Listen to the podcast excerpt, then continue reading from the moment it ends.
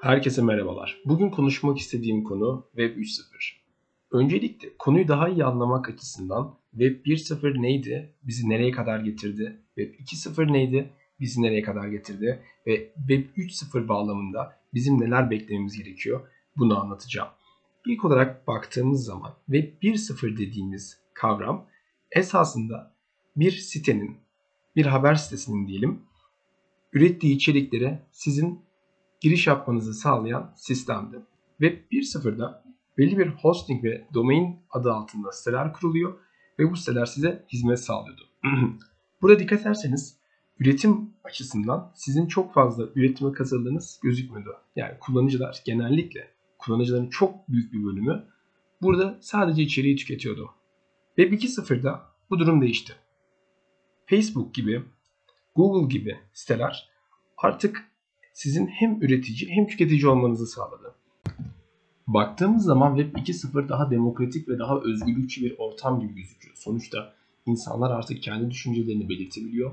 Kendi paylaşmak istedikleri içerikleri paylaşıyor. Kendileri içerik üreticisi haline geliyor. Yani bu teknolojik bazda insanlar yapmış oldukları tüketimi de bir kenara koyarak üretmeye de başlıyor.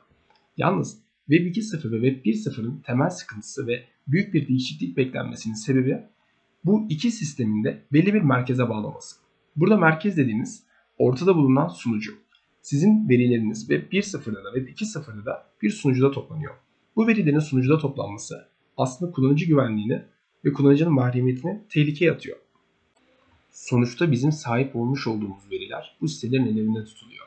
Ve bu sitelerde ücretsiz siteler olduğu için esasında kendi gelirlerini bizim bilgilerimizi satarak elde etmeye başlıyor. Mesela çok basit bir örnek üzerinden gitmek gerekirse ben tablet diye internette anlattığım zaman benim tablet almak istediğim verisini Google üçüncü parti sitelere satmış oluyor. Ve ben başka sitelere girmiş olduğum zaman araştırmış olduğum tablet hakkında bir ton reklam çıkıyor. Esasında mağazaya gidip gezmektense Google'a tablet yazmak karşınıza daha fazla seçenek çıkmasını sağlıyor. Yani bu aslında çok tehlikeli bir ürün. Çünkü kendi günlük mesajlaşmalarımızda kullanmış olduğumuz kelimeler, kendi arama motorlarımızda arattığımız kelimeler, girdiğimiz internet siteleri bunların hepsi tamamen bir veri olarak görülüyor ve bu veri satılıyor. Yani aslında bu sitelerin kazanmış olduğu para reklam ajanslarından geliyor ve bu mantıkla baktığımız zaman da şunu söyleyebiliriz ki bizim verimiz eşittir paraya dönüşmüş oluyor.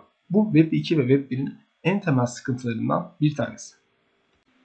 Başka bir açıdan baktığımız zaman da bu sistemleri tamamen bir merkeze bağlaması esasında bu sistemlerin de sürdürülebilir olmadığını gösteriyor. Çünkü Facebook'un başına bir şey gelirse, Facebook serverlarında herhangi bir varsayalım yangın çıktı diyelim.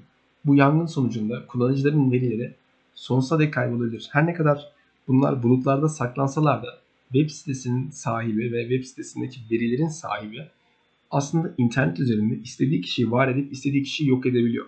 Yani baktığımız zaman Ahmet Alp Ortancıl profilini Spotify sunucularından YouTube sunucularından, Facebook sunucularından, Twitter sunucularından silinebildiğini görüyoruz. Yani bu veri hegemonyasında, veri tek bir halde toplandığı için bunu yapabilecek güçte olan birçok şirket var. Ve bu aslında sizin internet yüklemiş olduğunuz verinin de sürekli olmadığını ve güvenli olmadığını gösteriyor. Peki ne yapmalıyız? Şimdi baktığımız zaman bu sistemlerin bizim üzerimizde çok fazla faydası var. Yani sistemleri kullandığımız zaman artık bu çarkın dışına çıkamayacak kadar bağlı hale geliyoruz. Bu durumda da bizim alternatif çözümler düşünmemiz lazım. Yani bu teknoloji zararlı, bu teknoloji bizim aksimize kullanılıyor diye kestirip atmaktan ziyade yeni oluşabilecek çözümlerin bize neler sağlayabileceğini düşünmemiz lazım. Bu noktada da aslında Web 3.0 dediğimiz bilginin kullanıcıların elinde olduğu ve merkeziyetsiz olduğu bir sistem karşımıza çıkıyor. Bu noktada merkeziyetsiz sistemlere aslında biz finans dünyasında özellikle kripto paralarda alışkınız. Sistem çok basit şekilde şöyle işliyor. Şimdi sizin elinizde bir kripto varlık olduğunu düşünün ve bu kripto varlığın başka birisinin elinde de olduğunu düşünün. Sizin yapmış olduğunuz işlemler, bu kripto varlıkla yapmış olduğunuz işlemler başka birisinin elindeki kripto varlığın kendi zincirine de yazılıyor.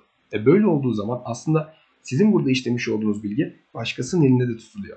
Yani yapmış olduğunuz her işlem için o kripto varlığın sayısı kadar teminat sağlanmış oluyor.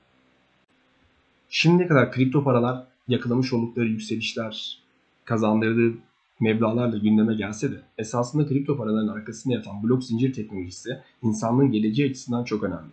Kripto paraların ne kadar devrimsel olduğu tartışılsa dahi blockchain teknolojisinin yani blok zincir teknolojisinin devrimsel olduğu üzerinde tüm teknoloji otoriteleri anlaşmış durumda.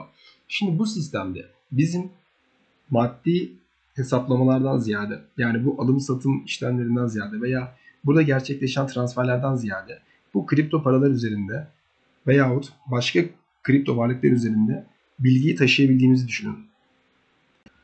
Mesela bunu bir defter örneği üzerinden çok basit bir şekilde anlatabiliriz. Şimdi sınıfımızda bir defter olduğunu düşünün. Sınıfta da 30 kişi olduğunu düşünün. 30 kişi bu deftere aynı Facebook gibi geliyor. Neler yaşadığını, ne hissettiğini yazıyor. Aynı şekilde defterin bazı sayfalarında da burada kendi aralarında mesajlaşma gibi faaliyetlerini sürdürüyor. Ama bu defterin bir sahibi var. Bu defterin sahibi hoca. Bu şu an Web 2.0.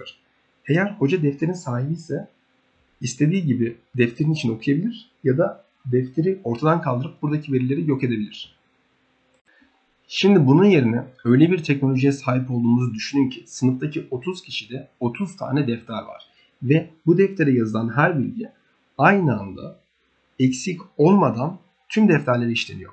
Yani bu durumda 30 defterin de 30'unda bilgi sağlanmış oluyor. Ve herkese defter olmuş olduğu için burada bilgi eşit ve demokratik bir şekilde yayılmış oluyor. Aslında Web 3.0 denilen durum bundan ibaret.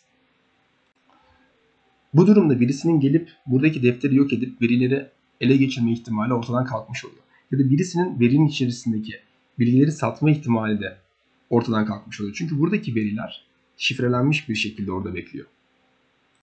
Ne kadar kusursuz ideal bir sistemden bahsetmek zor olsa da mevcut sisteme göre çok fazla avantajları bulunan bir sistem Web 3.0. Dolayısıyla Web 3.0 hakkındaki gelişmeler bizim gelecekteki interneti kullanma yönümüzü değiştirecek. Ve aynı şekilde Web 3.0 üzerine geliştirilen ürünler de zamanı geldiği zaman şimdinin Google'ı, Facebook olacak.